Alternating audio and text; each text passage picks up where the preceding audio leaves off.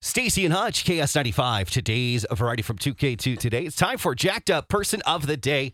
What do you have, Stacy? Oh, this is just ridiculous. Okay, Louisiana, that's where we're headed.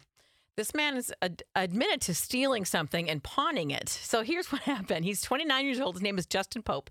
He was just arrested earlier this week for theft.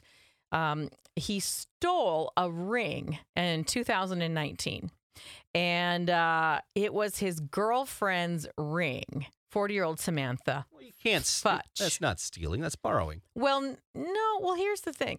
He stole the ring and then he used the money that he got from pawning it to make a down payment on an, ar- an engagement ring for the same woman. Oh, that's smart. it's not jacked up. That is brilliant. So he stole her ring and he pawned it for $4,500 so he could get her an engagement ring. So, yeah. So, yeah. If Th- he pawned it um, for 4500 you know it's worth a lot more than that. Yeah, probably. Wow. So I don't know. I guess the proposal probably didn't go as planned. Well, how did, how did, wonder how she found, maybe he told her.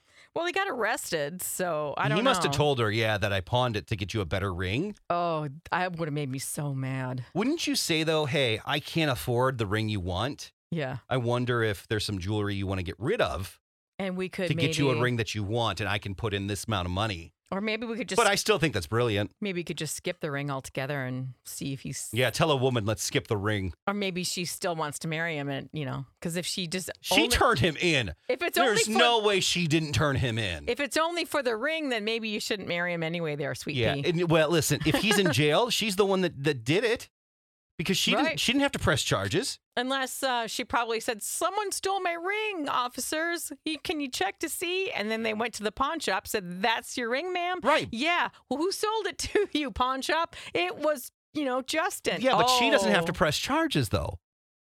Oh, I would. I'd be mad. See, that's what I'm saying.